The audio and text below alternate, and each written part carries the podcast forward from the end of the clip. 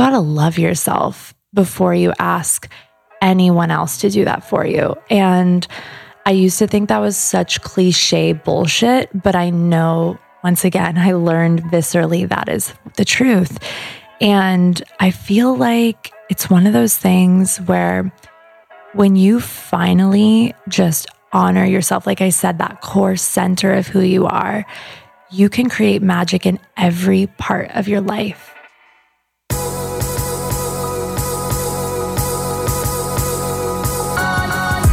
You're listening to the Almost 30 podcast, hosted by Krista Williams and Lindsey Simcik. Almost 30 started as a conversation about the transition from our 20s to our 30s. But then we realized life is full of transitions. So we expanded our mission we are an intuition led, wellness focused lifestyle podcast that promises to deliver authentic conversations, diverse points of view, and insights rooted in optimism, growth, and intention. The Almost 30 Nation community is a group of purposeful dreamers who are smart, passionate, and always seeking the full potential in every aspect of their lives. At Almost 30, we're making magic together. We dream it, and then we do it. Thanks so much for tuning into the Almost 30 podcast. Here we go.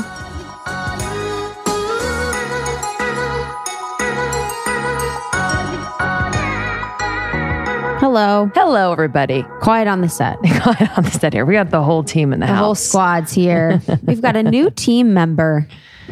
Cat. Cat. The best. She's our new intern. She's the best intern ever. Uh, she knows she knows we're recording and she knows not to speak right now, but she's smiling. we are so weird. We are weird. I torture them. I torture everyone on the team. Don't I? It is it it is really exciting to have a new fam like a yes. new member of the fam. I know. Chloe's been here for every one of them. I know. You are our first family member, Chloe. I know. Ah, that is not true. You're like, I've seen a lot of people die. I know, honestly. she smokes a cigarette in the corner. oh my God. Uh, She's like, Cat, let me tell you something. Catch him after 9 p.m. Yeah, honestly. The days are long and hard. and I don't know if they're worth it, but I'm still here. I know, honestly. We're already, yeah, but we're Holy so moly excited to mm-hmm. have her. Mm-hmm. She's you're so she's so calm and present and just like they're just a joy to be around. Mm-hmm. So smart. Yeah. I you know what also I love? She's you're not on your phone a lot. I love mm-hmm. that about you. You're like really engaged with what you're doing yeah. and paying attention. I'm not. So feels good to be around someone that is. Makes it reminds me I'm like, "Oh wow, I should be more like her." I think she's also probably trying to impress us. Exactly. I, I appreciate that. Exactly. I appreciate that. she like she's leaves nodding. the door and she's like, I know, honestly. Yeah, honestly. She's like, get me on my phone. oh, no, it's so fun. And I love that you've been dressing up to come to work because we look or like maybe trash. we're. I was like, maybe we just, you look nice today. I have not, I'm in my sweats mode. I'm like, I'm like rebelling this week a little bit. Heck yeah. Uh, yeah. Trying to, I'm we're trying to take a little makeup break, a little getting ready break. I mean, mm-hmm. goodness gracious, great balls of fire. It's like, yeah, with New York impending, I'm like, oh my God, it's fashion week next honestly, week. Honestly, honestly. Well, I'm trying to get all my Rent the Runway stuff. It's stressful. You guys know Sorry, we do and love Rent the Runway. Um, they don't sponsor us, but uh, we've worked with them before. Almost 30 is a code if you want two free months off, but we've been using that all the time. It's and it helps us just have fresh stuff in our closet when we want to mix it up, when we need something a little nicer. And it's green. I just love that it's green. Yeah. What's nice too is, you know, if you're traveling a lot, you can actually change your location where you deliver it. Yeah. So like last, it didn't work out for me because I fucked it up, but I meant to have it delivered in Chicago and I messed up the dates, I suppose. Um, but I was in communication with them and like they knew, you know, they were so sweet and, and trying to make everything work and their customer service is really, really good. Yeah. They're really like, good. Yeah. They're kind, kind girls. And men. Every probably. time I girls that I've talked to oh, oh. and men. Yeah, true. kind girls that I've talked to and men. so what's new with you? I thought you started to say something. Well, I was thinking that I was like, every time I talk, it sounds like an ad spot. But oh, okay. anyways, yeah, it's fine. I was thinking that about Rent the Runway. I'm like, how do I say this to not sound like an ad? Yeah. Well, it's just not an ad. Hey, I'll say it. Yeah. um, I uh, my nana's in town with her boyfriend, partner. I don't, it sounds weird to say like, How many uh, years? You know what freaks me out? It's been a long time and it feels like a year. It's been seven or eight years. Wow, good for them. Because my papa passed away, I guess it was nine years this past July. Next okay. year it'll be 10. So maybe it was, maybe it's seven years. Yeah. I, I think they met two years after he passed. It's, it's weird how much he kind of like looks like my grandfather wow. too, which is funny. So she has a type. but they have never been out to LA, never visited me or my sister in San Francisco. So they're doing a little California trip. And I was like nervous. I'm like, my my my nana, whom I love very much, is kind of high maintenance. And so coming to LA, I'm like, shit, like LA, I love. I, it's my favorite place on earth, but it's not necessarily aesthetically pleasing everywhere you go. So I was literally like peeing my pants. I'm like, oh God, like I just got to bring her to like pretty places. Honestly. so she doesn't think I know. So she doesn't places. worry. And then you need to be in a tinted window Uber. You know what I mean? Yeah, because when you're driving through, it's yeah. So, um, her her partner, I don't know if I, his name's Dick, and um, he he's a talker. And he, he's really great at talking. And I love that about him. And he's very funny and engaged. So, you know, I get him on the phone and they're not really the whole phone thing, like they think they're good at it, but they're not really good at it. It's fine. Like I'm very patient with it all. So he calls me. He's like, okay, so this is before they come. Okay, so you know what's, you know what's the weather like in LA? You know your your grandmother is like packing, um, you know these button down sweaters, and I'm not and sure shawls. if they're too heavy. I mean the details. I was like, mm-hmm. hey, let me just give you the, yeah. like I don't know, like your skin is probably thinner now that you're older. I don't know. Yeah, like just pack yourself. Everything's cold. And he's like, so I, you know, I get a free rent a car with Enterprise, but I'm thinking of taking, you know, I'm thinking of getting like a, a black car from the airport to the hotel and then like renting a car when we need it, just whenever we. I was like, well, you can like probably Uber. He's like, what's Uber? Like yeah. it was everything's kind of an explanation. Anyway, they get here. It's great. And last night I had dinner with them for the first time uh, in a while, and we get to where we need to go for drinks like this little rooftop bar before we go to dinner. And Dick sits me down. He's like, so he's like, I just, you know, I need, I, I just want to understand, and I'll wait for your for your nana to to join the conversation here because I know she wants to understand too. Like, so what are you what are you doing out here? what is this exactly you do? I know you you have your own business and that it's very successful, but like exactly what are you doing? I don't know, sir. I was like, I wonder the same. Oh, he's like, so he's like, oh, I, I wish I remember. He he thought I did something that cracked me up, and it's oh, pain. It's it brings me pain that I don't remember. Radio show? I get that. No, that Radio was too. Show. That is too too close to too what close. we do. Okay, it okay. was actually so far off left. Okay. It, it's as if he said like, "So you make clothes?" Yeah, honestly. And I was like, uh, "No, just a little bit farther right."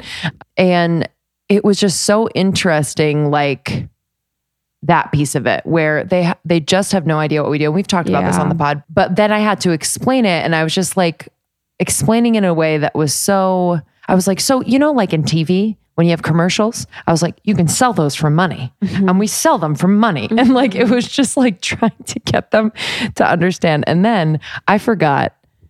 I mentioned my nana's a little high maintenance. Man, their interaction as older people with wait staff, with younger wait staff. Younger meaning just oh, like yeah, millennials or a little bit older actually. It was I was crawling out of my skin. Oh, bless. Actually.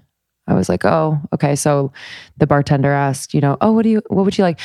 My nana um she likes a vodka tonic. So she's like, "Vodka tonic." And he's like, "Oh, what kind of vodka do you want?" And she's like, kettle. Yeah. And he's like, Oh, we don't have kettle. We have Grey Goose and Tito's. And she goes, Tito's. Uh, it's always I like would never with older Tito's. people. I've always felt like when I was serving that I was bothering them. Oh my god! I mean, I felt like I was bothering them. It was the wildest. I'm like, thing. I know you don't want to be here, but I don't know what else to do. And she'll be like, "Excuse me, yeah, excuse me," and yep. I was like, "Oh my god!" I wonder what that is. It's, she's been like that forever. Really? Yeah.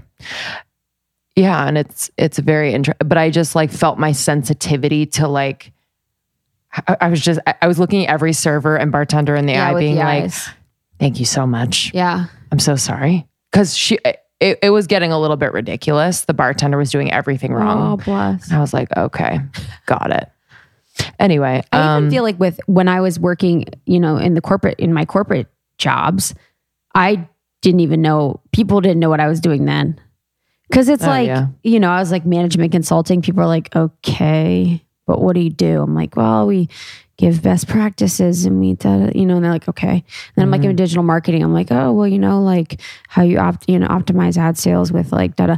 And it's like, even my friends, I'm like, I don't even know what anyone does, totally. And, especially with like all day. You're like, Especially what it's- actually do you do? and it's digital too. So like Yeah. the fact that I like downloaded the podcast thing on his phone, I subscribed to her. I don't know why I did that because I, I love you that. know. Just get us. But he's like, he's like, oh, he's like, so it's free. I was like, yes, sir, it is free. Like for you to listen to. I- so I like searched golf because he lo- all all he does is just he golfs. They're retired, which is awesome. But I was like, see, you can search like your favorite things and you can listen to a podcast about it. And he's like, oh, okay, okay, great. But yeah, it was sweet to see them. Yeah, I'm feeling a little depleted today, I'm sure but it was really sweet to see them. that's I'm, true engaged conversation. You can't chill. Yeah, can't chill. Can't chill. Um, That's why I like having a friend or Justin there because I just kind of chill and let him talk. like a buffer. Yeah. Yeah, my brother was not helping me actually. yeah. at Well, all. when you're with a sibling, you guys don't really care. It's both like it, you both are in the same position where you both should be talking. yeah, But with your with someone that is a friend or a boyfriend, it's au- they'll feel really awkward, like they're doing something wrong. So I kind of just like let myself chill, and then they try really hard to. totally. I picture my grandfather just laughing at me the oh whole time. oh my god, I'm the worst. because Dick is like such a talker, and I just feel like, like thinking about my grandfather who she was married to before. I was like, oh, you you sent that down as like a, a funny annoyance because it is really really interesting. Like they're very very different, and my nana will go, "Hey Dick, can you stop talking?" No, she says that. Oh yeah, yeah, yeah. Yeah, it's I hilarious. love that. Yeah, she's very, very direct. So what does he say? Like, okay, she, he just kind of laughs it off. He calls her Suzette. That's not her name. it's just constantly like kind of back and forth. But it's kind of cute to see like two older people. Both of them have lost their, you know, their um, significant others. So it is sweet, and I'm proud of both of them because that's hard. And I told them that last night. Actually, I was like, I'm really proud of both of you. Like it, you know, it would be hard to continue without the person that you've spent most of your life with. So Yeah. I'm just like really glad that you found guys each took other. a chance and found love. Took a chance, baby. I love that. Yeah. So dinner number two tonight. Wish With them? luck. Where are you going? Yeah.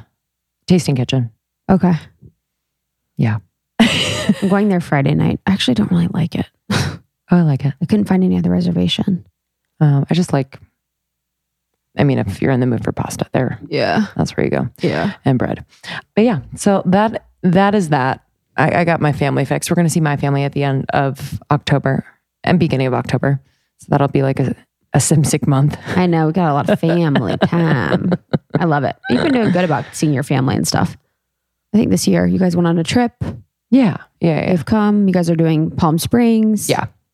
I'm, I'm making them like come out here more, which is nice. yeah. It'll be fun. So yeah, tour at the end of October. Um, we will be in Washington D.C. and Philly, Yeah, come. which So is the, packing. It's going to be a packed house. it's going to be packing heat. Packing heat. So the DC event is with Heidi Stevens. Mm-hmm. She is a female focused, feminine aligned life coach, but I have found so much value from doing events with her. We did an event with her in LA with 40 women at her house, and it was so impactful. It Mm-hmm. was so just like we got really down to the nitty gritty actionable points. So I'm really excited about that one in DC. I think that's a perfect environment. So um, that one's going to be awesome. And then Philly is just us. Just us. We have a really good format for the way that we're doing our live events now that I feel really confident about and I'm really excited by that we kind of honed in on at the end of our uh, Midwest part of our tour. So Yeah. expect good times, Good times and magic. good times and magic. Can't wait to see you. You can find out more information, almost30podcast.com slash tour. Um, today, I'm, I'm pumped. I, I love me some Natalia Benson. She's just such an angel. Um, Natalia Benson is a friend of ours. She is an astrologist. Uh, she was actually at our retreat, Yeah. which was She did a full astrology session and it was really great the way that she structured it. But we had all the girls with their charts and we kind of went through all of the different houses, all of the different nodes, all of the, the different aspects of your chart and what they mean. Yeah. And I love that she's used her passion for and gifts within, you know, astrology to really expand what she does for women. So it's not just reading people's charts, she's also uh, a coach. So she really encourages women within her coaching to honor their natal charts, feminine energy, and inherent wisdom uh, while keeping it really light, relatable, and inspiring. She's funny, she's light. Like sometimes I feel like if you think about having a coach, it feels very, very serious. Yeah. And while the work that you will do is very profound and impactful, I do think Natalia just has this way about her that makes it very relatable um, and and something that you can do with ease. Yeah. We also had I had an interview with her on her podcast that we shared on this show so you can hear our conversation together if you search Natalia Benson almost 30. Um, that was more about love and relationships because uh, she just got into a relationship that she's really proud of.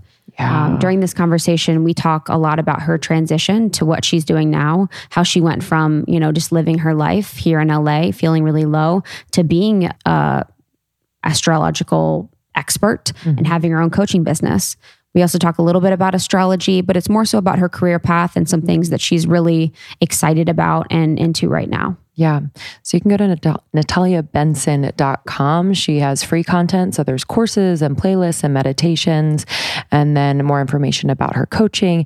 And then, of course, her podcast, the Natalia Benson podcast, which I really love. I'm going to seriously ask her for her photographer right now. Yeah. It's her branding and aesthetic is so money. It's so money.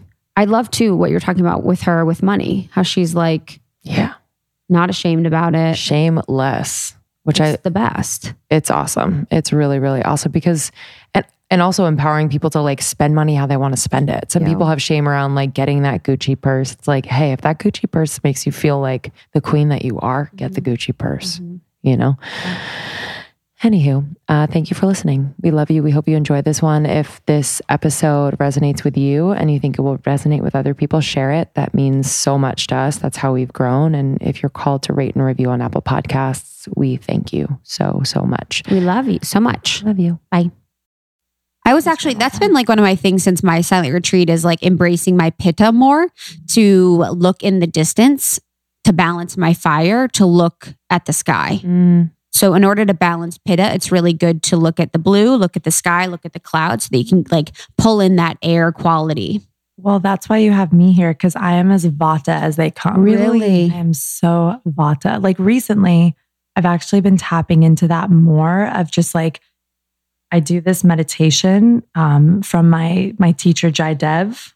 Such a he's the best Kundalini practice. It's a Vata balancing wow. meditation. Mm. It is a game changer. Really? I feel so much clearer because the thing with Vata is like you can just get so elated. Like Sky is like, I don't drink caffeine anymore. I don't drink alcohol, like nothing. I have to have grounding meals. Yeah. Otherwise, mm-hmm. I'm just like, I, life gets so overwhelming. Wow. Ayurveda is amazing. It's amazing. What's yours, Lynn?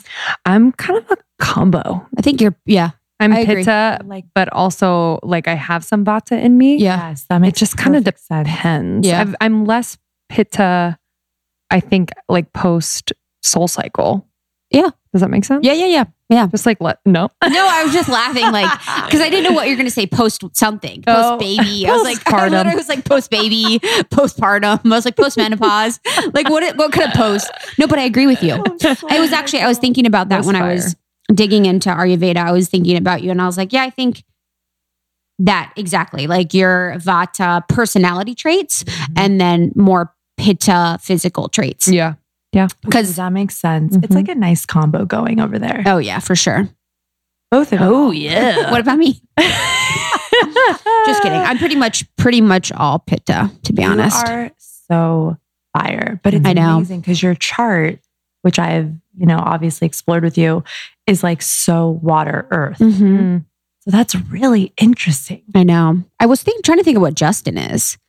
I think he's Vata. He's probably like Kaphic. I thought so too, but he's like oh. thin. Really? Like his body and yeah. frame is like he's not thin, but like he's naturally very thin. Is he like su- okay? So one like random day eating like Mexican food in Palm Springs with my boyfriend, I was like, "Let's look at your dosha." He's like, "My what?" I was like, "Your dosha," because he knows I like just love doing the internet tests with him mm-hmm. on like mm-hmm. everything. So we're sitting there and I was like, I could answer this for you, which was hilarious because he is just the most even keeled, yeah, chill, mm. like, which is nice because like I'm so air and quite fiery, but yeah. like in the dosha, very, very air, very like little all over the place in a good way, I like to think. And he's just constant. Mm. You know what I mean? Yeah, yes. same. Oh shit. I think my same with Justin. It's okay. Oh, sorry. Let me grab my phone out of my Gucci bag. Excuse me, everyone. My, my, phone is ringing in my, my Gucci bag. Good vibe. Uh, oh, love. Ever- so her phone just rang and it's an alarm that says, Love always stays. Life is beautiful. I fucking got this at 222. Obsessed with that. So 11 11, 222, 444, that goes off. And then I just say one more time. I say one time every day, like, life is beautiful. I fucking got this. Mm. Love always stays. Remember how we were talking about Tony Robbins? How I went to yeah, I was just thinking about him. And the first time I went to UPW Unleash Power Within in LA, this were the new belief systems that came through for me just around some stuff I'd been just working to like let go of for like, I don't know, maybe 50 lifetimes. I'm not sure, a long time, kind of weighing down the old proverbial soul. And this is what came through. And so I got the idea from Game Changers. Oh, nice. Do like something just to like set your mind right every, yeah. every day. You got to work on that shit. You know what I mean? I love that. You know what's weird that. is I've been waking up every morning at 6:16 for the past 5 days in a row. Mm. Isn't that weird? Mm. Literally what 6 does your body know that you don't know? I know. That's so And in my dream last night I was sleeping. Literally in my dream I was like sleeping on a couch and I was Excited. like I need to sleep more. Isn't that hilarious? but you should look up. So 616. So that's six and six, 12. And then the one, 13. Yeah. I know. I was thinking four. 13 mm. and four. I was trying to think of what that would be related to. But, anyways, um, I want to talk about. So there's so much I want to talk about related to, you know, your path and your journey. Um, you know as far as it relates to manifesting your your boyfriend your man mm-hmm. and then stepping into your spirituality and your power as it relates to your spirituality i think it's been so beautiful and you serve as such an example for women that are spiritual beings that but don't really step into that as an identity for them. I think you've done such a beautiful job with that and cultivating the community in it. And really, you're someone for me that lifts other women up in such a beautiful way. You make people feel so very comfortable, which is very special and it's very genuine. And we love that about you. And then also want to talk about languaging. I know we touched on that at the retreat, but I think that would be, you know, something beautiful to touch on too. Yeah, I I was away this weekend by myself and I was actually, I knew your interview was coming up, but I kind of detached from the calendar. Mm-hmm. But I was listening to you a lot, not realizing that it was on on Monday. I love, but it was. It's just so good, and and yeah, I just there's something about your um, ability to live in confidence mm. that is also very soft and open you mm. know because i think sometimes people think like i have to be confident i have to be it, it is more masculine and i yeah. just like i really vibe with it and it makes sense to like my soul i'm not i don't know if i'm on my way there and it it really serves as kind of like a um an example that i can step into you know God, but I just making me emotional. Thank you. You're welcome. So beautiful to feel so seen. Mm. Thank you so much. Yeah. Were you always that confident, or how did you get that Fuck, no. ability to be confident in the way? And I think one of the posts that we were just looking at was your post about you know your Gucci stuff mm-hmm. and like mm-hmm. being confident in owning your ability and ownership around having money and having income and not being shameful of the things that you purchased or bought. Yeah, and and being able to tie I think I made like a little joke where I was like, do you think that materialism is not spiritual because soul is in everything? And that's a way that I really look at things like if the universe or God or whatever name you like to utilize is in everything and this experience that we're having is just a dance with existence then why shame or judge really anything? And that's a big fucking topic. But especially with, you know, I like being kind of outside the realm of what people expect me to be. Not because I want to be rebellious, maybe a little bit, but because I want to test you of being like, wait, you can embody whatever the fuck you want. Come from your heart, be kind, be respectful, but like you get to embody what you want. And we're so blessed to even be able to say something like that in this world. And I take that very seriously, for lack of a better word. I want to teach women, guide women, like to embody the unique expression of them, whether that's Gucci, whether that's fucking Patagonia. Like, I don't care. Like, if you love yourself and you're willing to just own the nuances of who you are, you're unstoppable and you get to define power on your own terms. And that's, you know, I never thought it's funny actually, because right before I came here, I'm editing my book and it's not very long. It's very all over. The, the editor was like, So do you want a storyline? I was like, um, First timer over here. Uh, thanks. He's and, like, Is this the whole thing? Or she's like, Hmm. Um, she's been very patient with me. Aww. And, but it's cool because it's, it's beautiful for me to get to share my story. And I don't share my story because it's more important than anyone else's story, or frankly, that it's even important. I think it has importance because I want to illustrate that you can carve a niche by just owning you. Don't don't look to the world to define your identity. I think you'll always be a little bit let down or maybe even massively let down. But if you can just listen, this is what I've done. I've just listened to something really small within myself, like this tiny little voice that's been there my whole life that was like, this is who you are. This is who you are. This is who you are. Keep fucking going. Keep listening and keep going. Mm. And I've just continually listened to that and taken action to like let this woman unfold and let her express who she is. And not for the sake of like, look at me, but like, let's rise together. Let's fucking have fun. Like, I used to take myself so seriously. Like, you asked if I was always confident. Absolutely not. Like, I think I've always had a bit of an air of confidence, but really a lot of deep self loathing, deep, is- just deep issues, just being human, you know? I've had to teach myself confidence and not confidence that just looks like I'm confident, but like confidence that's like from my core. Like I fucking love myself. I trust myself. I know I can make it through anything. I own who I am. Let's fucking go. That is, that's been my journey. And that's what I teach. Like if I can do it, anybody can do it. Everything that I've, that I've quote unquote accomplished so far has just been from that core principle. Like, can I own me and love me through and through. And it's still a practice. I'm not definitely not perfect at it, but it's awesome to see how much we can grow when we choose to grow and we choose something bigger than our own fucking bullshit. Mm. And I've always done my best to choose something bigger than my own bullshit. It's been quite a practice. What was the turning point? With that? Like, God. kind of what was the moment for the Natalie before, and then that moment that you decided to choose choose yourself and choose that that confidence and to step into that because I think sometimes it's hard for people to really wrap their head around what that would feel like and look like. So were there things that you did or mantras that you had? Definitely. I mean, and first it's totally okay, Linz, because someone this morning called me Natasha, but it's Natalia. Didn't I say that? I said Natalia? Natalie. It's okay. what did oh I said that? Don't Natalie. even worry. Oh, I did? Okay. Weird. But, but everyone calls me. But I know it's Natalia. That's I know. so weird. Don't worry. I call sorry. I have this amazing woman doing Pinterest SEO for me. And we had a meeting last week and I was like, so Katie, her name is Kate. And I was like, I know your fucking name's Kate.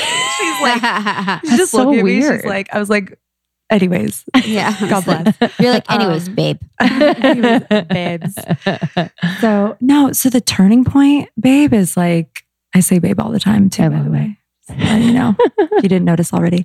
Um, there were many turning points for sure. I don't feel like there's even one specific. I mean, at the beginning of my 20s, I really, really struggled with just self loathing and like, why am I even on this planet? Like, I was just like, what? I'm supposed to just work a nine to five, get health insurance, and like find someone to marry me. That sounds fucking really lame. So I was really struggled with addiction and drug addiction, and I was partying so hard and just seeking truth. Were you in LA? Oh, yeah. Okay. I like moved here and I was from Arizona. Like, if you partied in high school, at least in my era, it yeah. was like, you weren't, it wasn't like that cool. So, me and my friends, we were just like involved in like extracurriculars, and I was a dancer my whole life. So, it's just there was no room.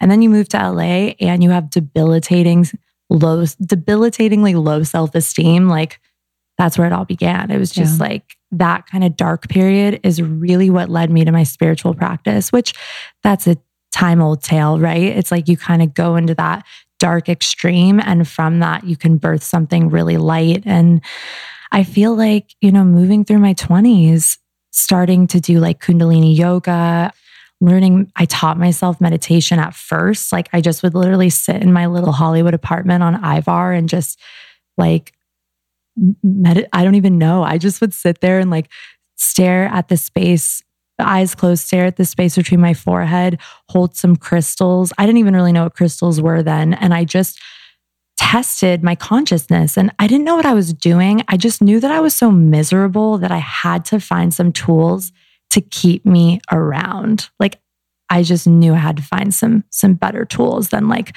cocaine and like drinking with my friends every night. So that was probably step 1 and then later in my 20s and just moving with the spiritual stuff I feel like honestly, another massive turning point I had this year was just this year. No, it was last year. I've had so fucking many. I don't even know which ones to pinpoint. Last year, have you ever done EFT tapping? Oh yeah, mm-hmm. I haven't done tapping. No. Oh, it's so cool. I feel like I've you heard. would. Like, what's your sign again?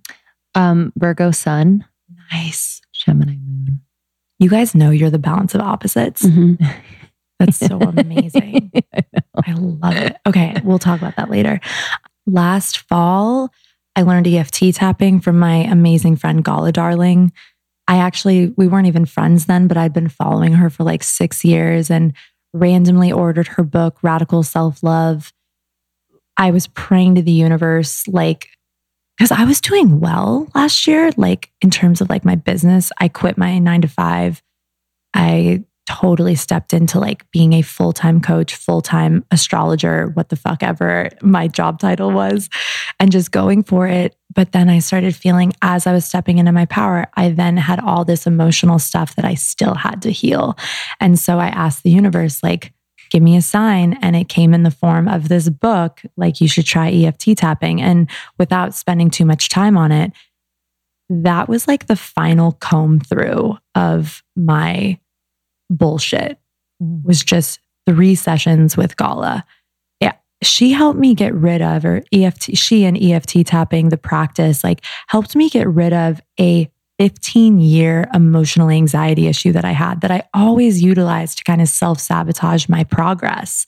And I was like, I have got to figure out what this is. Like, how am I going to really build something powerful if I keep catching myself on like this emotional snag, you know? Wow three fucking sessions. Can you talk about what EFT tapping is? So, from what I understand, EFT, and I've learned all of this from Gala and also Brad Yates on YouTube, but basically, it's like you tap on these major meridian points in the body.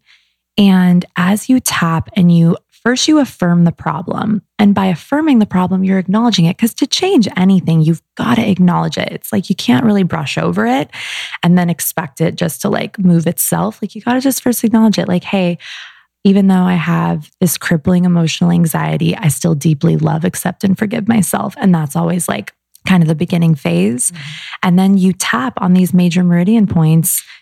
And I don't know what the fuck, the first time I did this session with her, I remember leaving, taking a four and a half hour nap, and then going and get getting my ears pierced. I felt like I was I felt like I was high on acid. Like I was just like, I remember texting Gala and I was like, Did you dose me? Or like, I felt so really elated. And she was like, Natalia, this is what your life is going to feel like without your emotional anxiety. Ooh. And I was like, oh. And then I went had to go to the dentist the next day. And I was You're like, no Novocaine.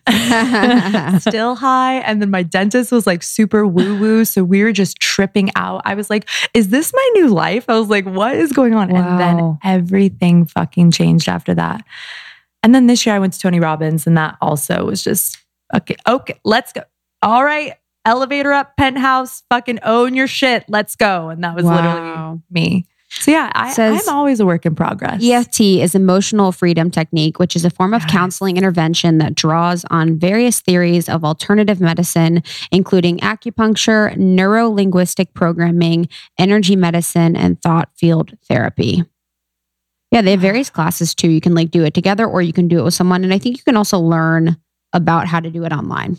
You can. Mm. It is so fun. And like Gala does this weekly tapping called High Vibe Honey. I love it. She does it on Sundays. It's like 11 to 20 minutes. It's like some weeks it'll be on success, like some weeks it'll be on just like overcoming your blocks or like love stuff or like mm. whatever. That's why I love tapping. Like, eh, I mean, look, I'm, even though I'm very mystical, I'm quite a woo woo gal, I am very proof in the pudding. Like, I'm just like, look, you, I've got to experience it viscerally. Like, it's, I'm not, I don't feel like I'm one of those people that just kind of is like, oh, yeah, you say it's great, then it's great. Like, I want to really experience it for myself, especially before I'm going to share it or teach it to, in my work. And I was so blown away by the shifts I experienced in EFT tapping that I literally watched, I was like religiously watching fucking documentaries on it for weeks after. I was like, how can this be so? Wow, you know wow. what I mean? Yeah. Like it was just amazing. So I feel like, and the reason I bring that up, babe, is because that to me was like literally right after that, and I created so much more spaciousness in my mind and my emotional body. I moved out of my apartment. I had lived there for seven and a half years. I moved to a brand new apartment in downtown LA, which is where I live now. I got rid of everything. Oh. If it was not a fuck yes, I'm taking this with me to my new life, it was a fuck no. And I did rounds and rounds. Uh, thank God for TaskRabbit. Love them so much. God bless you, TaskRabbit. Um, they literally came to my house twice a week getting rid of my shit. Wow. Like it was. Did so, they donate it or? Uh, yeah, just yeah, yeah. just a Goodwill. I yeah, live down the street from a Goodwill, but I was like, I'm. There's no way I'm gonna get all of this out of here wow. by myself. I feel like energetically, that was me getting rid of all this old shit. Wow. You know what I mean? It was just like, it was just time. And then when I moved to my new place, my neighbor, before I was moving, she looked at me and she goes, You're going to meet the love of your life in your new place. And I was like, You know what? I don't think you're wrong. I think you're very right because I made space for him. Yeah. Like I really made space for a whole other level of my life too.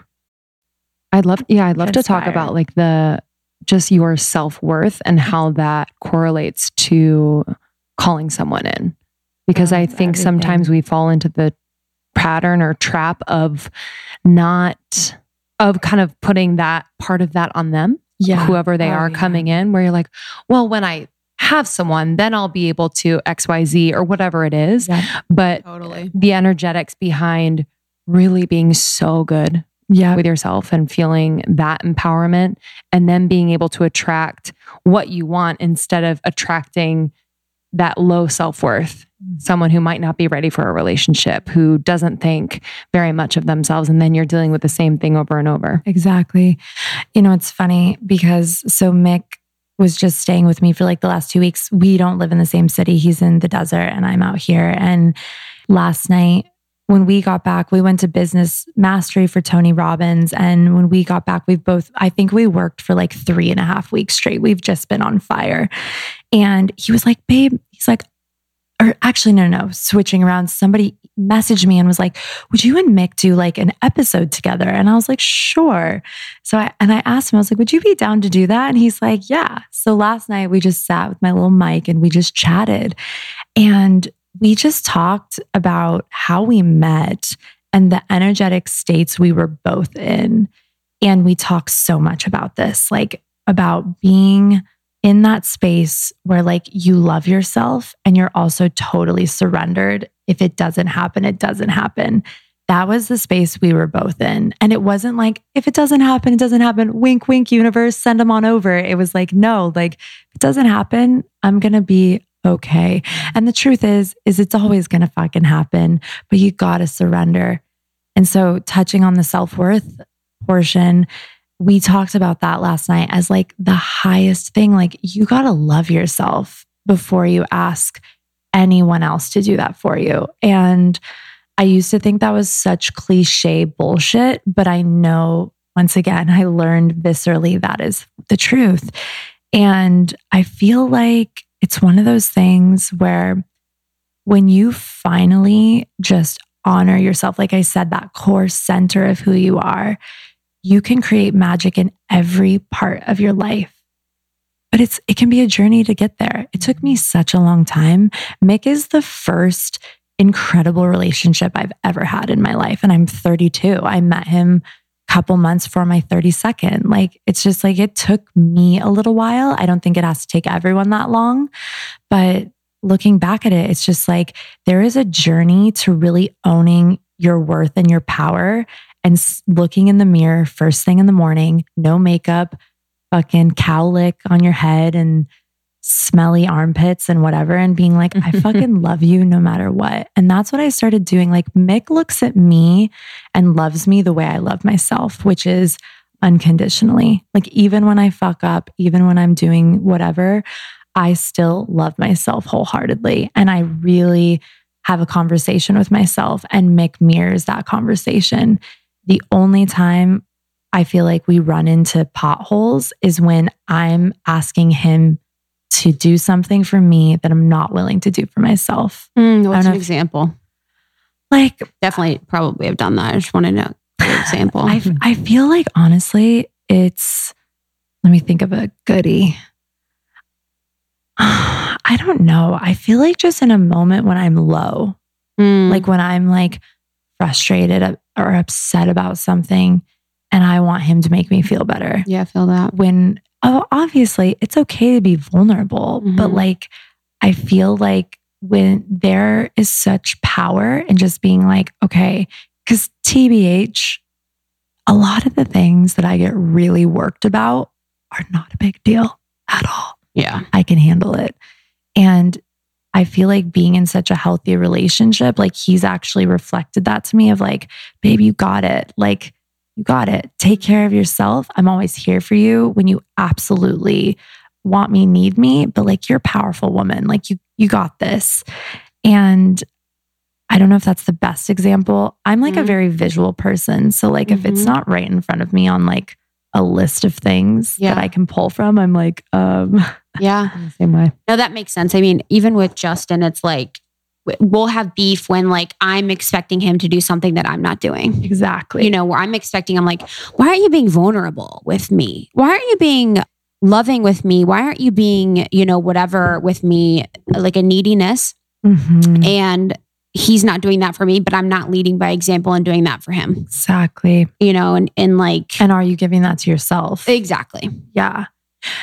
Yeah, I was going to even ask you if you can think of something specific too cuz it's it's almost like hard to put your finger on, but it's like more just the principle of like I feel like great relationships unfold when like you at least know how to take self accountability. I feel like a great life unfolds when you know how to take self accountability. Oh yeah. I feel like your the, life starts when you take accountability, dude. Everything. Literally. And especially if you want to attract someone who is accountable for themselves. Yeah. You know what I mean? Yes. It's like a very, it's a mirror throughout the whole mm-hmm. process of manifesting, of growing the relationship, of maintaining and evolving in the relationship. It's always this mirror. Yeah. And yeah, I just think it's, it's so interesting. And, and what was, so when, when you called him in, did you make a list? Like, mm-hmm. what was mm-hmm. that process like? Or was it just like a, a knowing that, you know, you had done all the work for yourself and on yourself and just being open? I love that. Well, last summer, I remember I was like, quote unquote, LA dating, which means you're not dating that person at all. Like, who knows what it even is? I thought we were maybe dating. I'm not sure what we were doing.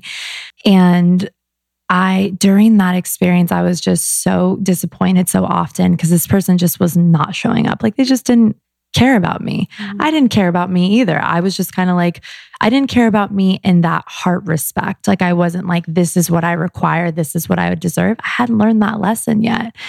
And so last summer, I was like getting to the pinnacle of my getting over how I'd been conducting myself for like 10 years. And I just remember like I would be driving in the car and I I've always really connected to that whole idea in manifestation that you've got to embody the energy that you want to call in to be a vibrational match. It takes practice. Like Mick and I just watched The Secret last night and we were laughing so hard because we are like, remember when you first watched The Secret and you're like, what in Sam is this? But I, I, it was so cool to watch it last night because I was like, oh, this all makes, this yeah. is just what we do all the time. This is so cool. Like it used to be so hard. And so, anyways, last summer, I remember driving and I was like, you know what? I'm going to call my fake boyfriend on the phone, but not call anybody. I'm just going to call the universe and just get myself in this state of mm. this is how I want to feel with my relationship. And so I would like, you know, because that's the best thing about your fucking car. Nobody knows yeah. that you're not talking to someone. It's the damn truth. So I'd go like, uh, you know, press the button, like, hey, babe, like, blah, blah, blah. And just have this conversation the way I wanted to be spoken to, the way I wanted to speak to someone, the way I wanted to love someone. And I remember I'd be like, okay, bye, babe, love you so much, and hang up. And I just remember it still gives me that feeling in my heart where I was like, that feels so good. I yeah. love that so much. And I would do that wow. all mm-hmm. the time. And then when I moved to downtown, you'd be like, God damn it, got to get groceries again. Ugh. you'd be like, all right, yeah, I got it. Okay. You're like fighting with your invisible so, boyfriend. so excited to fight with someone. Cool, yeah, literally. You know?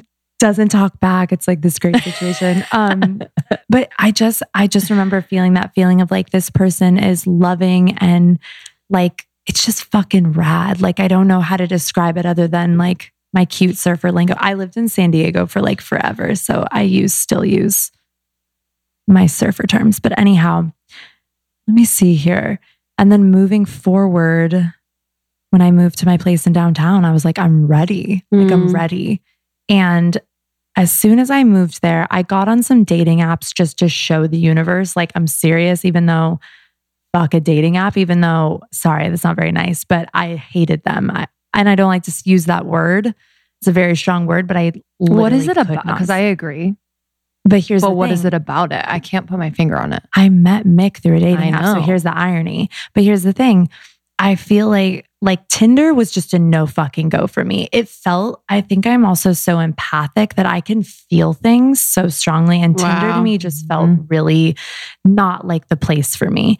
I was on Raya for forever, never met anyone that I truly connected with. I made a lot of friends and a lot of like heartbreaks, but definitely nothing ever that felt really powerful. Um, what and then I was on Bumble for a bit, did not like Bumble. I was just like, just once again, I just didn't feel like I was meeting people where they met me and I could meet them and really be myself. And so I thought, like, but I thought, you know what? I'm just going to download these apps because I want to show the universe that I'm taking a step towards it so it can take a big step towards me and just take those little tiny actions. And then I started dating like quite a bit moving into the winter. And I got really serious about dating. Like, I was just like, I'm not sleeping with anyone right now. I was like, I am not, I had very strong non negotiables. Like, if you say you're going to do something and then you don't do it, you're, you're out of the running. Like, for me, the Love accountability mm-hmm. with like what you say to what you do. I want that in my partner for life. So if you're not doing that, date one, date two, week one, week two, week three, you're out. Like I have, I don't have any space. So I started dating very seriously, like just being like, I'm ready. This is what I want. And I remember on New Year's Eve, this was like the cap off.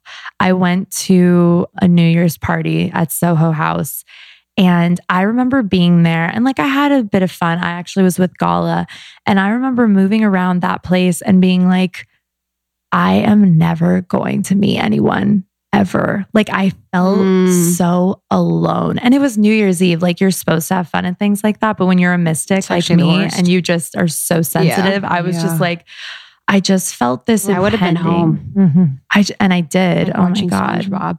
what? watching SpongeBob. That's what I wanted. I was like, let's just watch some SpongeBob. Um, or mystical documentaries, which mm-hmm. is usually my jam.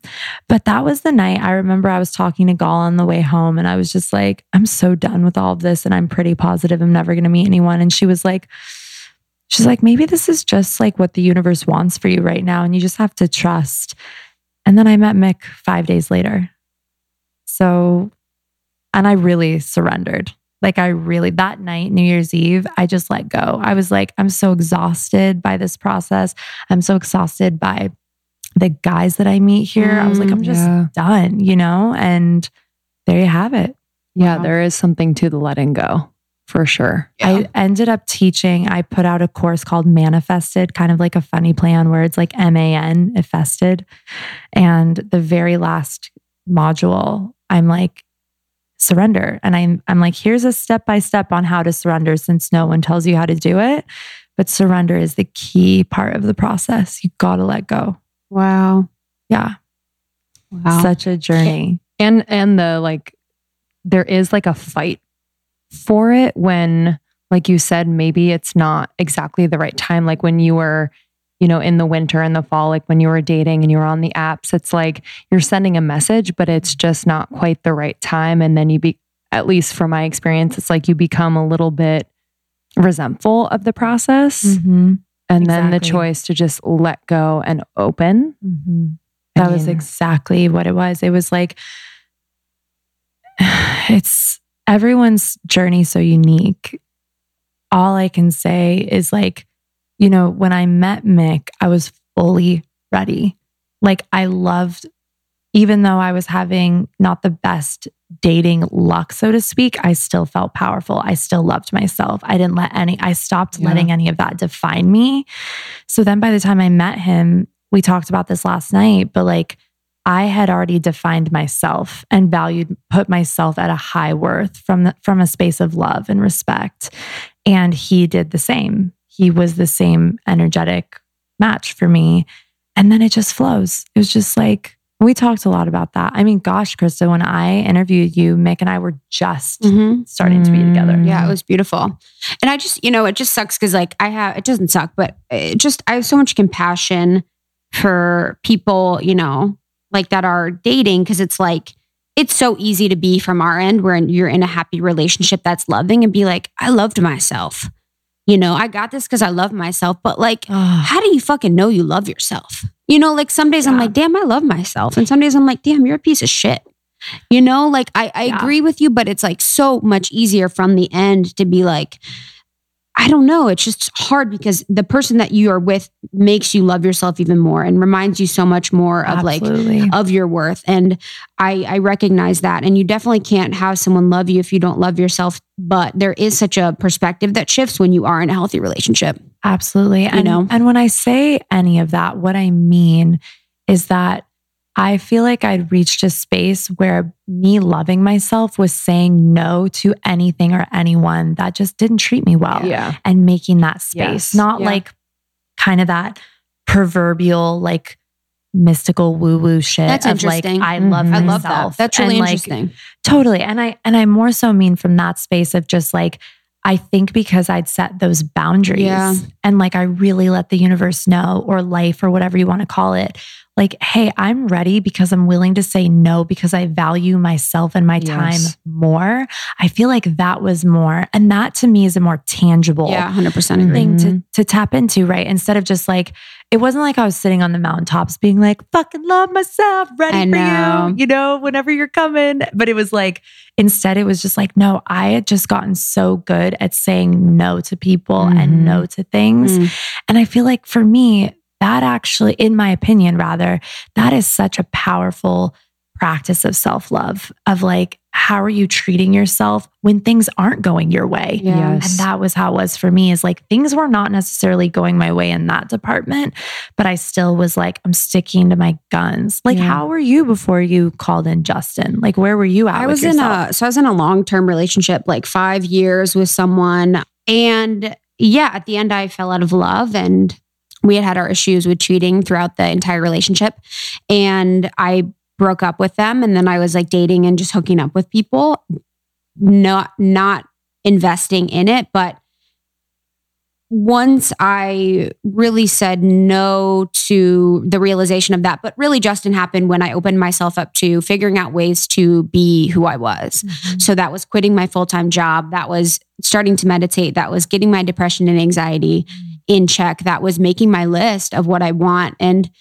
you know, my self worth around relationships, the issues have stemmed with uh, cheating. And once I was able to remedy that and believe that, um, or understand my relationship within it, you know, how I played a role with people that cheated and how I cheated. And the fact that just because someone cheats doesn't mean that the entire relationship is worthless and you can forgive and you can change. Once I learned that lesson with that relationship, I was able to like call Justin in. But Wow. my self worth around men hasn't, I've had really high self worth around men. And that's been something in my life that I'm really thankful for through my dad and through having guy friends as I get older. So that wasn't really an area of, of, of issue that I had to work Totally. around in my life. I've always Yeah. had normally healthy relationships. So calling in Justin was was easier than like other things that I work with, Totally. you know. Totally. And I, yeah, I was just the the dating powerfully, even if it's not going right. Yeah, kind of s- stuck with me. I think that's important because a lot of people, when it's not going right, they tend to settle and think that what they're doing isn't the right way. Like they they think it's them that's attracting the wrong. But sometimes I think if you can stand in your power, even when the tests come in, because Yeah. I think some of those guys are tests for you to say, no, like I don't deserve Yeah. this. Exactly. Is is the point of it all? Yep. Um, cut them fast. It- cut them. I think the- cut them fast. cut them as fast as I mean, Cut 'em as fast as fucking possible. fast. Because when you know yourself, It's funny, girls cut girls fast, but girls don't cut guys fast. you got to Mhm. Literally, a girl's like, in both. yeah, 100. I mean, if there's like something unhealthy in a friendship, but the Yeah. same with relationships. Yep. That took me a long time to learn. totally. That's why I touch on it because it's so powerful as Yeah. a woman when you're like, this is my boundary. I trust in the law of abundance. I trust in like the fullness of life in the universe that even if I let this guy go or partner, whatever, that I will be okay Mhm. and that there is more. I feel like men are kind of raised with that. There's plenty of fish in the sea mentality Mhm. and we're raised a bit the opposite. I'm sure that's different now. I'm a little, I'm like an elder millennial, so I was raised a bit differently, but I feel like I'm really excited that women, as we go, we're starting to really trust in our worth. And in that worth, we're like, there is plenty of energy and people and opportunity and money and all the fucking things instead of being like, there's only this much and like, I've got to hold it. I've got to play by fear. And that, that I think that that practice for me of being like, no, the power of the word no for me was like the game changer for really, I feel like as soon as I mastered that one, the universe was like, okay, you're finally ready. Like, I'm going to call, bring you in that person. And it, it truly, when everyone's like, it happens when you least expect it, it actually does. Like, I never could have imagined, but it was just this synergistic flow of really empowering things that were going on for me and really debilitating things that made no sense, but trusting the total process of that. Mm-hmm. And there's some sort of magic. My mom always says it only takes one person. It only takes one person to be your person. That's what I always say. and that's so, so great. Because I always say too, it's like it just is. A, it's a shit show until you find them. Exactly. It, it doesn't make sense until you have that. But you know, also too, like speaking to to the fact that once you, if you were to not be with them that that would also be a really beautiful new chapter. You know i think about the relationships that i've had and the person that i've been within each of them. It's like what skill am i honing throughout this? Although i didn't know that you know in my high school relationships that like i was honing my ability to say what i want and to express myself and to uh, negotiate with a partner or, or compromise. I probably wasn't c- compromising. I was probably more telling them, but just like figuring out who I was through all those relationships. And that if you did have an additional relationship beyond the one that you have that you think is your one, mm-hmm. that that would be another opportunity too for you to, to sort of express a different side of you. Yes, absolutely. And yeah, I mean, I think it's beautiful that everyone's experience is so unique. I always say to like my students, my audience, my friends, I'm like, just because I'm saying this, it doesn't mean I'm fucking right. I'm just mm-hmm. telling you my experience. And if it guides your heart, brings you relief, makes you breathe easier and feel like you can go on with whatever you're attempting to do, then I've then take it. And if it doesn't, then it just means my perspective isn't for you. And I always say that with my work. Like, if it speaks to you and it heals you, guides you, empowers you, it's for you. And if it doesn't, leave it on the table and mm. cultivate your own way. Like, that's why like I love reading people's stories. I love knowing about powerful people. I love to hear all the unique ways that yeah. the universe plays through us and how we all get to that we get to that outcome if we keep going and we get to that outcome if we're willing to learn by our mistakes, quote unquote, and realize they're not mistakes. There's something you can take from everything. And I I don't know, I can't. It's hard for me to feel like that is the truth of life. Like yeah. if you're willing to keep learning and keep growing and keep going, you are going to be you're going to get what you want and it's probably going to be even better than you could ever imagine. I mean, that's how it turned out for me. It was just like I kept going, I kept growing, I kept choosing new thoughts, new ways of doing things. And then eventually, everything started to work out. Like love and money for me used to be a motherfucking shit show. It was just, it was chaos. It was pain. I was broke. I was on, I used to get, I had an EBT card. Like I just, I was like barely surviving. I don't even know how I made it through living in Los Angeles my entire 20s. Can you explain what yeah. an EBT card is for people that don't so know? An, e- an EBT card is like you have to apply. I don't remember if it's to the state of California or to like government, but you mm. basically, it's like I had so many jobs and I was still building all my shit. And it was like I lived, I had to pay my rent. So it was like making like ends meet was really challenging. I was like yeah. in my early 20s. And yeah, that was that was kind of intense though. Like, yeah, like I a, would go and use that, like try to use it at Whole Foods, and they'd be like, "Uh, nope." I was like, I'm sure they do it now, but like, I don't know. I remember it's using to distribute welfare would, cash benefits. Mm, yeah, so it's like a it's like a debit card of sorts for people on welfare. So and it was, yeah, it was, it was a weird time. And now I have a membership for women about money and magic.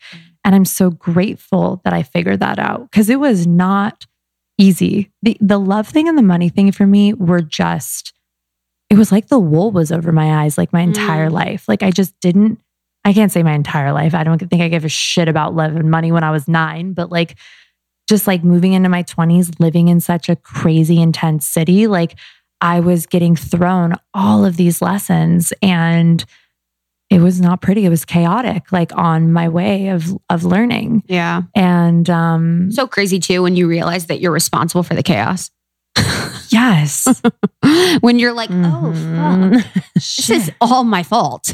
you know, before you're like, oh my God, I used to be like, oh, I have such bad luck. Everything's crazy. And uh, like, dude, it's your fucking crazy. And you know what? I've never said that I had bad luck, even when I was at my worst. Really? Oh my God. I used to say that all the time. Maybe like, I had never. such bad luck. Never. Cause I was always like, what a loser. I'm probably being an idiot. So, like, what can I do mm. to fix this? Mm. What, are, what is your understanding of like the energetics of money? Mm. So to me, and from what I've read, money's neutral. Money is energetically neutral. So whatever you assign to money via your beliefs, your perspectives on it is what money is for you. Bill Gates does not look at the same way as money as like the 25 year old me on with an EBT card did. Very different perspectives. Bill Gates is like, I fucking got this and like I am a renewable resource, me, not money. He felt that about himself. That's the thing about people who are very, very wealthy. And wealth is a mindset, not just paper. Like wealth is a way of thinking. When you can know that the core of wealth is you, what you do with yourself, what you're willing to learn and do, then you see money as a renewable resource because the energy that flows through you is never ending. I was taught by my teacher, Jai Dev, that prosperity is a byproduct of being in your purpose. And when you're in your purpose, meaning you're adding value to this world, whether you have a desk job and you're doing the best that you can and you get raises and opportunities all the time, or you have your own business, if you're seeking to add value on some level to whatever it is that you're doing, it's like the law of compensation, which is one of the universal laws I just learned about this weekend. You will be compensated for the energy you bring and the value that you bring, and especially when you're seeking to help others. Mm. So, like I was saying, the way like Bill Gates' perspective on money versus like 25 year old Natalia's perspective on money, you can imagine it's very different. So we had very different results. If you don't believe that you're capable and you don't believe, and not capable of money, just capable in general, it can be very challenging to call in the energetic that is money. And I look at money very spiritually also as like a deva, like they say, I think Deva's like goddess. Maybe you can look that one up too, Krista. Pretty sure it's goddess. Mm-hmm. but just that there's this entity, this energy of money. And to really, you know, like I teach about Lakshmi a lot to my to my girls. And I love chant. I, I've had magical, magical energy come through my life from working with Lakshmi energy and teaching mm. about her to women. And that to me is like that Deva energy of money, bringing in a feminine energetic around money and making it something for us as women that we can really connect to when we're connected to ourselves. Everything I teach in my money classes is like self connection first, power here first. And then what do you want to create in your life? Because if you don't think you're capable, like you don't think at your core, is that going to make you want to fucking go for it or just stay exactly where you are? You know what exactly. I mean? Yeah. A that deva resonates. in the New Age movement refers to any spiritual forces or beings behind nature. The origin of the word deva comes from the Sanskrit language. According to theosophist Charles Webster, devas represent a separate evolution to that of humanity. So it's Sanskrit, it's from Buddhism and Hinduism. I love it. Yeah. And I was just talking about Lakshmi, and she's like from the Hindu religion. But I've every anytime I have like, I don't have my case on right now, but I have a massive Lakshmi mm. and like this mm. big oh, yeah, crystal thing mm. on my mm. phone. And I'll be walking around with her, and someone will stop me and they'll be like, Oh, like Lakshmi. And we'll have this beautiful conversation. And and usually it'll be someone from India, and I'll be like, So can you tell me more mm. about? And they know mm. the, the people that I've met, they know the whole history. And I I get lost in the story every time. I'm just like, God, that's beautiful. And it's beautiful that it can open up this energy because she has such a benevolent, light, warm, vital beauty to her. Mm-hmm. And I think bringing that energy to money for women mm. is very important that's like really something that I strive to do. Anyways, I have so much Gemini in my chart. So you ask me a question, I'll answer you for like seven minutes. well, it's it's just interesting, like to thinking about the things in our life that have power over us, like money, like our phone, social media, work, whatever it is, mm-hmm. addiction. It's just interesting to think about energetically what it feels like. So I would assume that a lot of people feel like money is masculine. Yes. You know, definitely. and to give it a new energy and to allow it to flow and be softer and be renewable and kind of yes. infinite in that way is really yes. beautiful and makes sense to, makes a lot of sense to me. And look, some may argue with me and give me some facts and figures, but look, there's two sides of life. There's a side you can see and there's a side you cannot see you can either play in the side that makes you feel incredible or the side that makes you feel like shit. You have a choice. We live under free will. So I choose not only for my own life and my own practice, but also just for the way that I teach is like choose which side you want to be on. Like you have the power to choose. If it makes you feel good and you want to explore it, do it. If you want to live and exist in the world of facts and figures and that makes you feel good, then that's for you. But if you want to, if something is challenging you, I look at that as like your soul in congruence with the universe, being like, hey, there's a different way to relate to this. Are you willing to open up to some new information? Whether that be about money, about love, about purpose, about your body, about your health. Mm. It's like, hey, there's some new, there's a new way to relate. Do you want some new information? It's an incredible time to be alive. We have so much access yeah, to information we and we get to have a choice too, which is so cool. Mm for and I love to when we were at the retreat with the word expensive. What did we say? We're like, I think that's expensive. And then you were like, yeah, you were talking about the languaging of that mm-hmm. word. So in in my course, just to reference where I first got this, I was just like, because my look, we we touch on this for a second, how powerful language is. Like we are literally programming ourselves every day by the way we speak like we are creating everything in our life by what we say, not only about ourselves or other people or the world around us, but just the most flippant statements. Tony Robbins says that your subconscious never makes you a liar. So everything you say is like a command. Mm. There's a really great book about this whole concept called The Power of the Subconscious Mind by Joseph Murphy. It's very old school. You got to be a super big weirdo like me where you love all these weird old esoteric books. Yeah. He makes all the Bible references and uh, my, I was raised so not religious, but I'm just like, I'm just here to learn. Like, I, will read something from, I just finished a book recently from the 50s called Pathways to Power. And it is more relevant now, I think, than ever. And the whole idea of it is like, hey, if you want something in your life, the money, the love, the career, the purpose, you have to first embody it like you already have it. You absolutely, you defy universal law by thinking that you will feel the feeling when you have the thing because you'll mm. get the mm. thing or something close and you will not you won't care you will be you will be looking for the next thing to fill you up. Mm-hmm. So wait, what was the original question? I just the languaging. That. Yeah, like the impeccable Ex- word point. Expensive. Just, so let's just do a little exercise here for a second. Expensive. Exp- say it a couple times. Expensive. Expensive. Expensive. Expensive. Where does it go? Does it go up like elating or does it go down kind of down here? Where do you feel down? It? Down. Isn't it amazing how we have intuitive access to truth just through every word that we speak? You can hear when something goes down versus it goes up. Yeah. Mm-hmm. You know what I mean? Mm-hmm. So expensive is like if you say affordable goes nowhere. Affordable is even. I swear. Do you, don't you think affordable so is flat true. for me? and I cannot stand I that word. Yeah, it's like it's like flat. You know, I'm kind of like funny. affordable. And when when my girls when they say, "Yeah, I can't afford it," see afford. Mm. Yeah. And I'm like, stop right now. I'm like, use a new word, just use a new statement.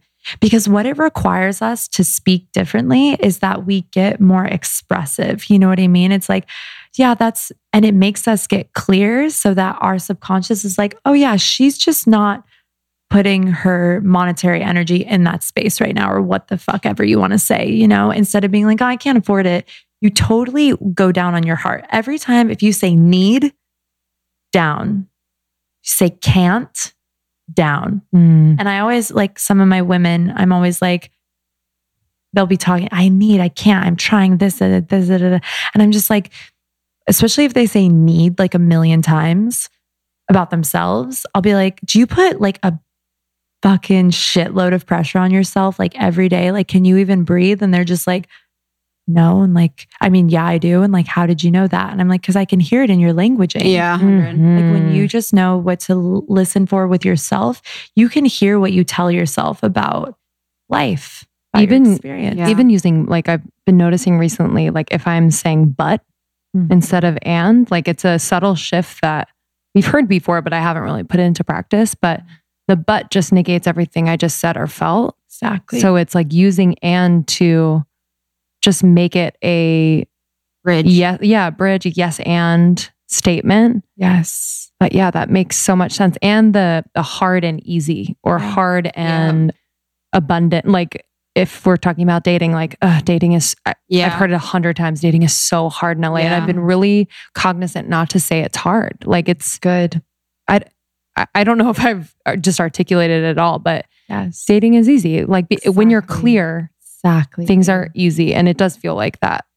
And you can feel it in your body. And you're yes. like, it's easy. Yeah. Because say again, like hard hard, mm-hmm. easy. Mm-hmm. Mm-hmm. It's wild. And if you guys are listening, you know, try this. Like, give this a whirl. Like, yeah. feel into like where your words are going, and it's a game changer. Like when your subconscious is more clear. Like when I was first with Mick, like this is a great example. Like when you get something and like I was ready, but at the beginning, especially in the first few months, I had to like I got what I always wanted and I was so excited and so in love. More in love now than even when we started, really. But like, I remember waking up in the middle of the night and was like, what if something happens? Like, what if it, and you just, then you start worrying about losing it. And the same is with money. Cause, and then I was like, okay, Natalia, here's my work right now. I love you. Here's my work. Here's my work. Get more sturdy. Love yourself. Trust the moment. Stop going out front 20 years or five years or two weeks. Trust the moment. And when I found that book, The Power of the Subconscious Mind, which Mick actually gave to me, um, I just got in the habit of like talking. If I'd wake up in the middle of the night, I would just, because you'll notice, tell me if you've experienced this. You wake up in the middle of the night, what's the first thing you think of? It's not the best shit going on in your life. It's usually the things that scare you the most. Mm like the deep stuff where you wake up and you're just, have you, do you guys experience that? Yes. I feel like that's a very human thing, right? But if you can catch that time, because your subconscious is the most open at night when you're sleeping or waking from sleep, you can catch that time. And instead of going into like, how am I going to get into school or how am I going to pay that bill or like what's going to happen to me in 20 years, instead you just affirm like whatever your positive opposite of that situation is. And I now wake up and the first, my mind is just clear. Of course, I have my shit sometimes, but it's like I have a tool where like I know how to talk to myself and just kind of pull myself back from that space where I used to go. Cause when I first was with Mick and I was so in love, I'd wake up in the middle of the night and just like, oh, it was, it was a lot. Cause also, I also had to get used to being completely in love and like infatuated mm-hmm. and head over heels for someone again like which I hadn't experienced in forever, really. And yeah, it's been, but it's like when you have these tools, it's powerful, especially the tools around language. Love that. Yeah, I think for anything that's happened with us in almost 30, it's like any of the things that, you know, in our life haven't been surprises to me mm-hmm. because it's like we've been on the frequency to receive it. Exactly. So it hasn't been like, wow, I can't believe this is happening. I've definitely had moments where I'm like, damn, but it's because I'm on the frequency of receiving yes. what I've already planned that it's like, oh, it's like, thank you. Oh, this is coming. Yep. You know, I'm like, oh, right on time. That makes sense. That makes sense. And with the alignment, it's really been so beautiful. One of the things related to language that I've been thinking about is um, phrases that we say, you know, even thinking about manifest, man, the word man is the the key thing. Mm-hmm. And then also even saying devil's advocate. Mm. And I'm like, hmm. I was like saying, I was like, I'll play devil's advocate. And I was like, I don't want to be the devil's advocate. like, why would I want to be the devil's advocate? Yeah. You know what I mean? I'm like, why is that like a positive mean to like say the flip side of something that's usually truth? Mm. Devil's advocate is usually the truth of the situation. And why is that the devil? You oh. know, so just any of the phrases that I've been watching and and the thing with languaging comes first when there is real presence. Yes. So your ability to be present when you are speaking and when you are listening is the most important thing. Absolutely. Being it with my family, it's it's kind of actually terrifying to be with your family and be thinking about languaging. I mean, family is when it shows up the most as like the most glaringly obvious that these sort of language programs are leading to the language outcome that is occurring, mm-hmm. which is terrifying. But I think that's just like a clean and easy way that people can start to really shift a lot of things within their life is changing their languaging. Absolutely.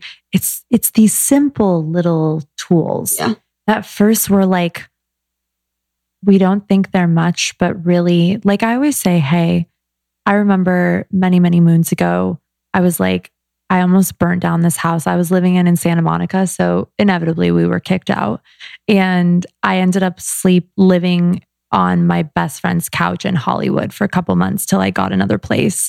And I just remember, I think I was like 23, 24, quite my chaotic years. And I remember being on the couch and she was out of town and I was like watching her dog and I was just like, hmm. I was like, I literally, all my shit that I've ever owned is over there in a Tupperware. I have a computer. I basically have nothing at this moment. And I just remember sitting down and being like, I feel like this is like the lowest I can get. So what's next? And I sat down and I made a list of like 30 things that I was grateful for about my life and the situation.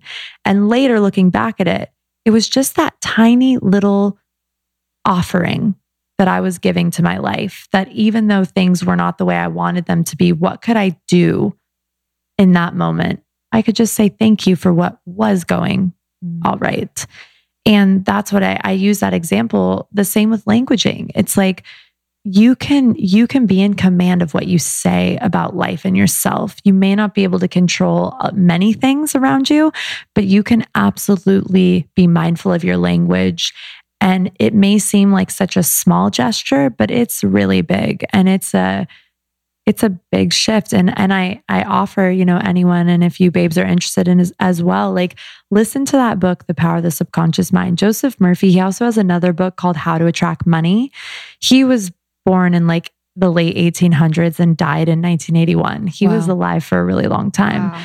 He was a, he was literally referred to as a mystic. He lived in New York and he wrote amazing books and just wow. all about the workings of the mind, the subconscious mind, and just the really beautiful truths of life and how so much power and love exists within the human being. And mm-hmm those two books have been just game changers for me. And I like to get them on audio. If I ever say I read, I really mean I listen to audiobooks. love you. Um, but uh, I love listening to him because, or his work, because I feel like you can pick it up from any place and it's like the universe is speaking to you. Mm. And I just love stuff like that because you've got to really guard the way you think and the way you speak if you want to be a happy human. And it's a practice. We have more practice not doing any of this shit than we do doing it. You know, know what I mean? Yeah. Yeah. And it's fun. Like the language shit's fun to me. It's so fun. I'm like, oh, what's a better way to say this? What's a yes. what's a more clear way to say this? What's a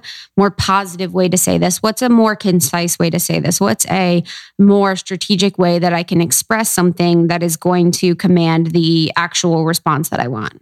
Do you feel like um were you already into this before we talked or was it when I was we were talking at the retreat or was this something I've been that- obsessed with it since starting. No, actually my languaging and my ability to rewire my brain has been going on for the past 7 years. Yeah. And now where I speak to myself much more clearly, but I think since starting the podcast, you know, with language and like my job is to clearly communicate something. So my choice of words and like the art of language yes. has been like something I've been obsessed with since doing it just because it's so beautiful and it's so powerful. And it's you know one of the most important things that we have is like having a strong ability to communicate. Because who are you outside of you know this communication platform through your mouth i guess? Like yes. the number one thing that is like most important besides like water and air and sun is like our ability to communicate as like a species. So absolutely. yeah i mean i definitely know it's been it's been an inspiration and a tip for me but like it's just been a beautiful journey that I've been really excited about. And that makes sense to me so much for you, for you too. And being, you know, fans of you before I even met you, I could sense that power coming through you. I mean, obviously, not just from what you speak about and the guests that you have, but just like I said, I feel like I kind of feel things. And the language mm-hmm. thing for me was like a big one of like, mm. not so much as someone using big words or little words or they cussing a lot, but like you can feel, I feel like human beings, we are like lie, giant lie detectors. Like we can feel That's each other's authenticity. Totally. We can feel. And that was like, like, remember, Chris, I said the first day I met you, I was just like, damn, this fucking sis is the real deal. And I had to sit next to you with that thing. Mm-hmm. I was like, I loved sitting next much, to you. Made my day. I love you. That was beautiful. But just getting to feel that power that comes through from you. And mm-hmm. that does not surprise me that you have known that or practiced it. Mm-hmm. And I mm-hmm. feel like this is such great stuff to talk about because these are easy tools. Yeah. That anyone, they're very new for me. Like, I really like hearing game changers from Dave on your podcast was what got me into reading the book obviously i gave it to my boyfriend he he actually reads physical books so he like encourages Aww. me with the information and then i kept reading and when we got to the part about the weasel words that was what opened this whole mm, fascination wow. for me and changed i literally changed so much in my life in like 2 3 weeks of just not practicing certain words wow i think when you start to notice like what those specific words will bring into your life Mm-hmm. like the negative ones will keep bringing in that same thing that you've been experiencing, which is why you're deeming it hard or whatever it is. And then when you realize that you can bring in just as quickly with a more positive word, it's it's almost like addicting in a way. It's it it's a really fun practice we're going to s- sweat ourselves out of the studio, but I do want to kind of loop in.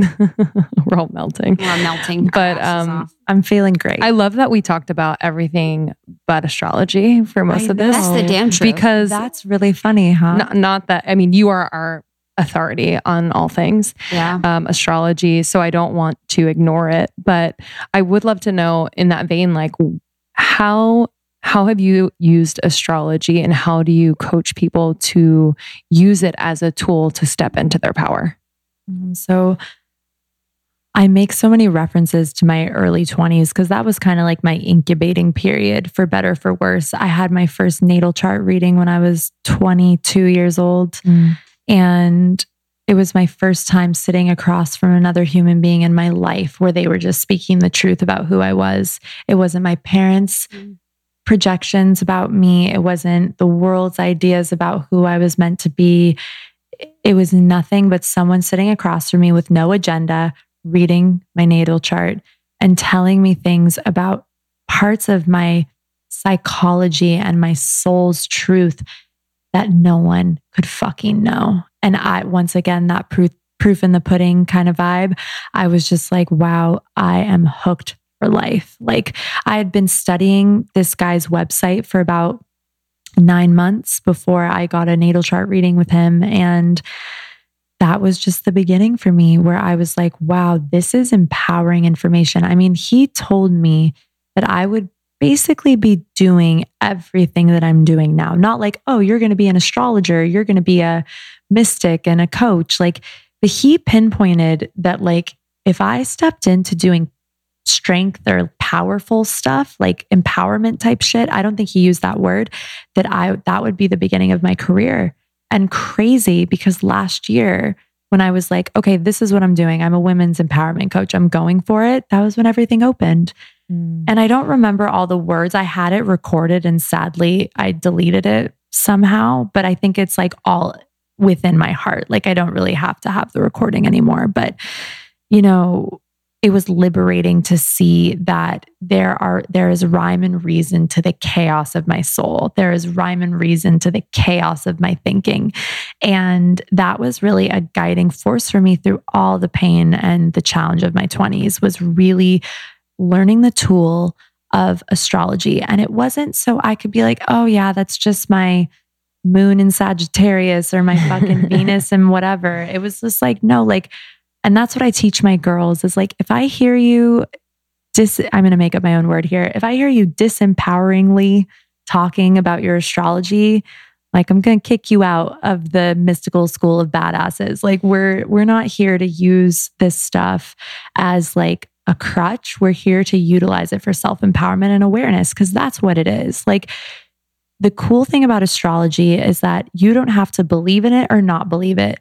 It is a science and an art, and it is an ancient system.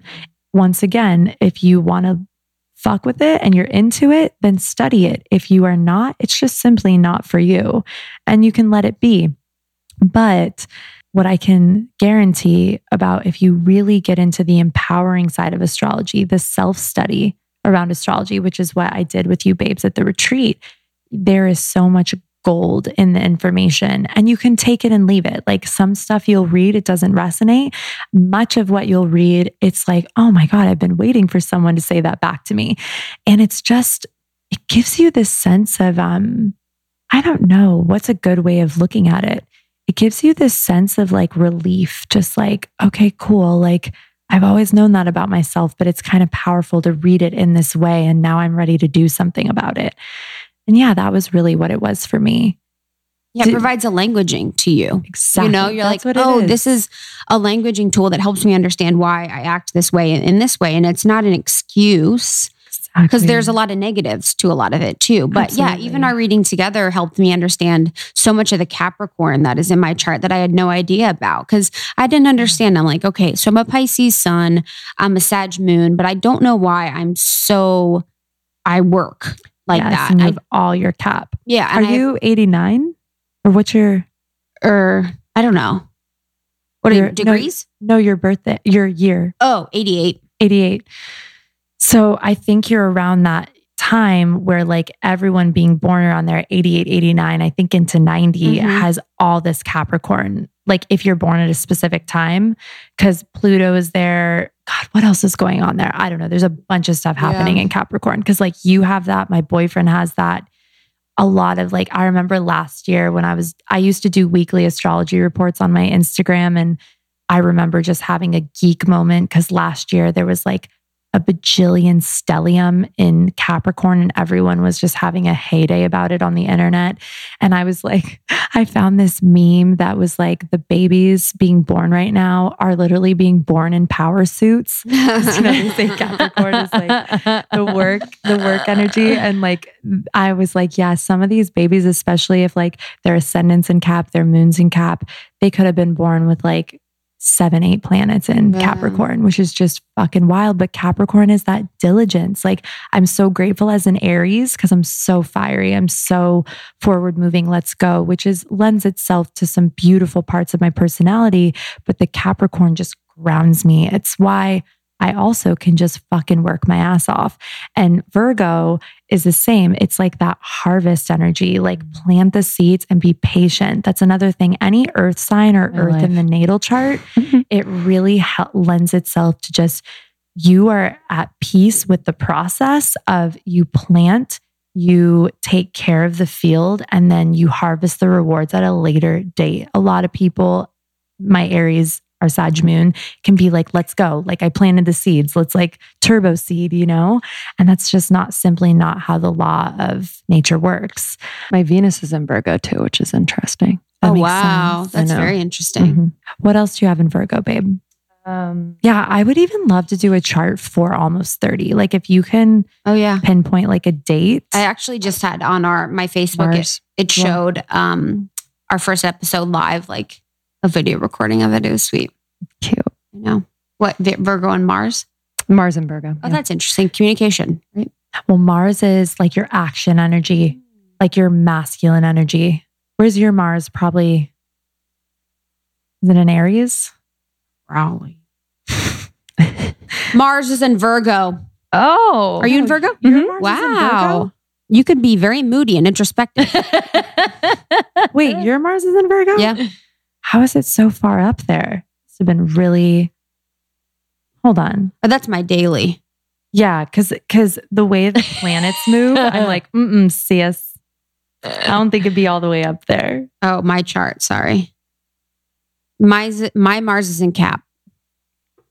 Okay, that makes way more sense. Yeah, because you got all that Capricorn. Mm. Yeah. My Neptune's in Cap. That's the only one in Cap. Nep- I have Neptune cap? cap? too. That's a generational thing. We all have Neptune and Cap. We oh, all have Neptune and Cap. We okay. all have Pluto and Scorpio. Oh, okay. Yeah, because okay. those cool. are the outer planets. They move much slowly, slower. Yeah. Okay.